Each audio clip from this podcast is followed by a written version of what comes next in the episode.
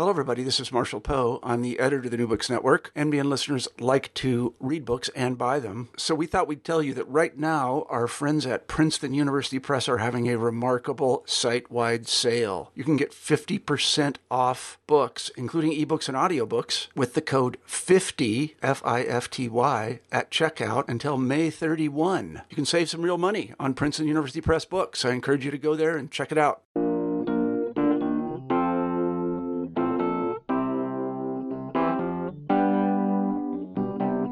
Hello there, I'm Jason Schulman, and this is New Books in Australian and New Zealand Studies. My guest today on the podcast is Amanda Walsh. She's Associate Director of Government Relations at Australian Catholic University. She's here to talk about her new book, Globalization, the State, and Regional Australia. It's published by Sydney University Press in 2018. Amanda, welcome to the show. Thank you very much for having me.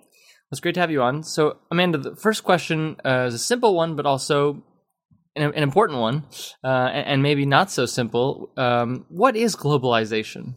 Yeah, it, that is a very good question, and it's um, it's both simple and really complex. Um, and one of the things I, I do in the book is to try to spend uh, as little time as possible and as practical um, dealing with the issue of what is globalization. And essentially, I take an economic definition. Um, we all know that globalization has spread and crept into many aspects of our lives, um, but at its heart, globalization is an economic phenomenon, uh, and so that's that's the take um, that I rely on in the book, and that enables me to then, um, you know, examine um, events in Australian society and politics and the economy, and to look at what happens at the regional level as well. Yeah, I think most people would probably, you know, know globalization when they see it. In the Australian context, how has Australia done you know, responding to and contributing to globalization? Australia, uh, I think, has had quite an interesting journey down the path of globalisation, um, uh, partly because Australia was really at the vanguard of encouraging and enabling globalisation back in the 1980s. Um, so at the same, roughly the same time that the Reagan administration in the US and the Thatcher government in the UK were really um, were really opening doors for uh, economic neoliberalism. Uh, we had a government in Australia that was doing the same thing, although its uh, its politics were quite different. One of the interesting things about the Australian story, and, and you you know you say that since the mid 1980s, successive Australian governments have contributed to globalization. You know, this wasn't just one side of the aisle, was it? No, not at all. And um, I mean, one of the things that sets Australia apart is that it was a left of centre government um, that really paved the way for globalisation um, to take root in Australia. And that, that, was the government of Bob Hawke, which was first elected in 1983. Uh, and so that meant that the Australian experience of globalisation was, um, in some ways, quite different to the experiences in the US and the UK, um, there was a much stronger emphasis in Australia on social safety nets, um, on ensuring um, a living wage, on I suppose easing the transition for workers and entire industries um, in adjusting to, you know, some of those really big um, economic and industrial shocks um, that arrived with globalization. So you look at Australia as a whole, and then you also have a series of more local case studies. Tell us a little bit about you know why you wanted to use case studies to, to kind of tell your story. Mm-hmm. Why are they useful, and are there any limits to using case stories, case mm-hmm. studies? Yeah, um, well, case studies were uh, were not really a, an option for this study, they were essential, and that's because, as I'm sure many people who deal in um, regional studies will know, um, the data sets often just don't exist for particular geographical locations, or they don't exist over time, and that's certainly the situation I faced in um, examining the Shoalhaven region um, of New South Wales.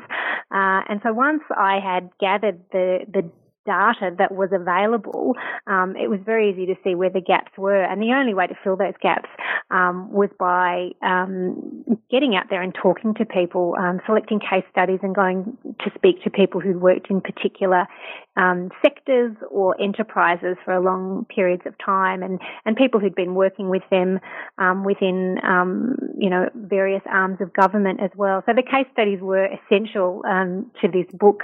The book couldn't have been written without the case studies and all of the people who contributed.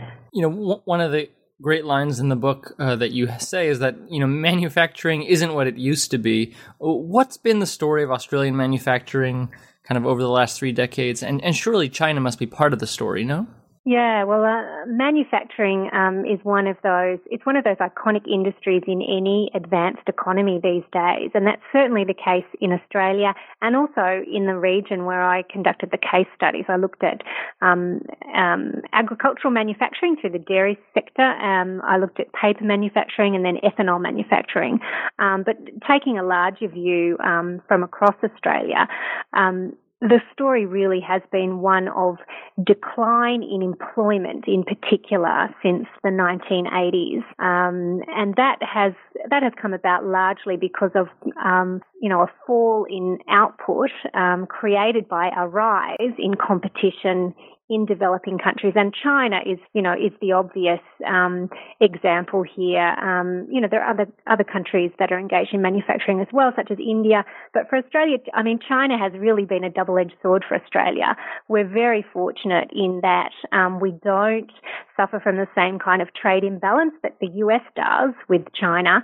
Um, we have a good, strong two-way trade relationship. Um, but the fact is, we have lost a lot of manufacturing jobs jobs to China since the 1980s, and particularly, you know, in the last 15 years. Tell us a little bit about the, you know, the local study that you conducted, and, and tell us about Shoalhaven. You have a personal connection to aspects of that story, right? Yeah, look, it is um, it is very personal, and the book came about um, simply as a result of me wondering fairly idly over time uh, about the changes that I saw in the region uh, where I grew up. Um, you know, regular visits back to visit to visit family um, gave me the opportunity to see change over time um, and to try to work out why, you know, essentially, as I say in the book, why were all the cows disappearing? Where were the dairy farms going? Um, where were the jobs going at the local paper mill? Uh, and, you know, like many families in the Shoalhaven, mine had been closely engaged in those industries over generations. You know, my grandfather was a dairy farmer. Um, on the other side of my family. Uh, my other grandfather worked in the paper mill, and he did that at the same time that my mother worked there. So, you know, these are multi generational industries. They were important for social reasons, but also critically for, for economic reasons for this region. Um, and so it was really a case of just sitting down and identifying those iconic industries and working out what had happened to them um, over the course of the last 30 or so years. You know, even for those people that aren't super familiar with the Australian manufacturing sector, I think you know the the auto manufacturing industry may, may be the, the the sector that's most well known. You know how how how does it look? You know when you talk to people or when you look at a region that has changed so much, not just economically, but but what about the kind of psychological and cultural change that comes when entire industry is just changed or, or moved overseas? It's um it's something that I think has really um, rocked a lot of Australians and certainly resonated with all Australians the demise of the automotive manufacturing industry. Uh, and, um, you know, our, our former Prime Minister Kevin Rudd once famously said that I don't want to be Prime Minister of a country that doesn't make anything. Uh, and that, that was a comment prompted by, um, you know, the, the swirling drama around the automotive manufacturing industry in Australia, um, which over a relatively short period of time just withered and died. Um, it, it could not compete with um, manufacturers in other countries where you know wages are lower, but it also lost out. You know, once those global value chains got longer and longer and stretched around the globe, um, Australia became an ever smaller part of those value chains until we reached a point where you know the um, the large multinational corporations that are our automotive manufacturers decided that it was no longer economic um, to make vehicles in Australia, and that um, that prompted a really big national debate about the entire manufacturing sector in Australia. I don't think we've come up with um, with any compelling uh, answers to you know what should we do, um, but it's certainly a subject that um, is never far from the surface in in politics in this country. I want to ask you about the dairy industry. You talk about the decline in state assistance to the dairy industry and the rise of the productivist agriculture. Can you tell us a little bit about what happened in that industry?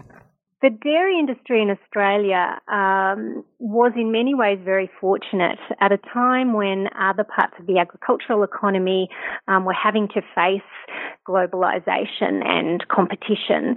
The dairy sector was still able to rely on support from the state, and that support was there for very good reasons. I mean, um, you know, fresh fresh drinking milk is one of those things that cannot easily be substituted by import, and and so there was considered to be uh, you know good reasons for um, ensuring that dairy farmers could you know afford to maintain their herds, milk them, and send the milk to suppliers. That uh, changed in the year 2000 uh, when the last remaining elements of support for dairy farmers were removed, and that um, instantly triggered um, a quite dramatic cascade of economic effects through um, the agricultural economy in Australia. Um, essentially, if you if you track where the money went, um, the money that had gone previously to dairy farmers you know, whether from government or um, from, you know, the manufacturers they sold to, that money moved further along through the supply chain um, and became concentrated with the milk processors and especially with the two big supermarket chains in Australia. Um, so I, I, don't think, um, certainly um, consumers don't feel that they've benefited even if prices have dropped because um, we are very conscious of the fact that it is dairy farmers who are really paying the price now for for any improvement in you know the shelf price of milk in Australia, uh, and it's really come to a fairly critical point in terms of the number of farms that are closing, um, and the fact that remaining farms are having to get much much bigger. There's a lot more mechanisation. I mean, the the idea of the family dairy farm in Australia. It's not dead yet, um, but it's really in danger. Amanda, last question before I let you go. You know, one of the interesting things that you point out in the book is that the benefits of globalization tend to generally be positive for the country as a whole, but the negative effects tend to be highly localized, uh, hitting particular industries or enterprises or communities what has the Australian government done to, to deal with some of these you know negative effects, and what might a better regional policy look like in Australia? Trying to deal with those localised effects um, of globalisation and industrial change, um, that's a really big challenge for any government. Uh, you know, the, the approach in Australia has generally been to institute some sort of industry support package or community support package, um, which runs for you know a relatively limited period of time. Um, we've seen that done in um, communities uh, which uh, had hosted a lot of automotive workers. Um, we've seen it happen in other communities around Australia as well. Um, now, you know, studies have been done on those programs and shown that there are mixed results. Uh, we probably need a little more time to be able to um, tease out all of the results over a longer period. But, um, you know, the fact is that particular um, communities and particular geographical locations do experience globalisation differently. Um, they don't all um, merit, for whatever reason, um, assistance from government as they try to negotiate their way through.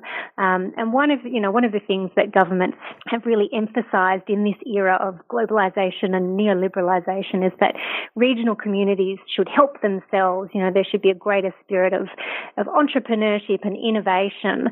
Um, and the self help mantra can be pretty insulting to communities that, through no fault of their own, um, are facing really big um, industrial and economic shocks. Um, you know, that, that sort of glib approach to self-help for communities um, isn't always very helpful. And there, I think there are better ways to go about it. Um, one of the things that my book um, urges quite strongly is that the Australian government um, start uh, a white paper process, which is sort of the um, preeminent um, process that governments go through in Australia when they're tackling really large, complex problems, typically in foreign affairs, um, economics, trade, international security, those sorts of issues. But I, you know, I think it's it's well past time um, that we took a really sophisticated um, look at uh, the intersection between regional development and globalization and came up with a much better way to support communities and industries. Amanda, I want to thank you so much for being on the show today. That's Amanda Walsh from Australian Catholic University. Her new book is Globalization, the State, and Regional Australia. It's published by Sydney University Press in 2018. Thanks for listening, and we'll see you next time.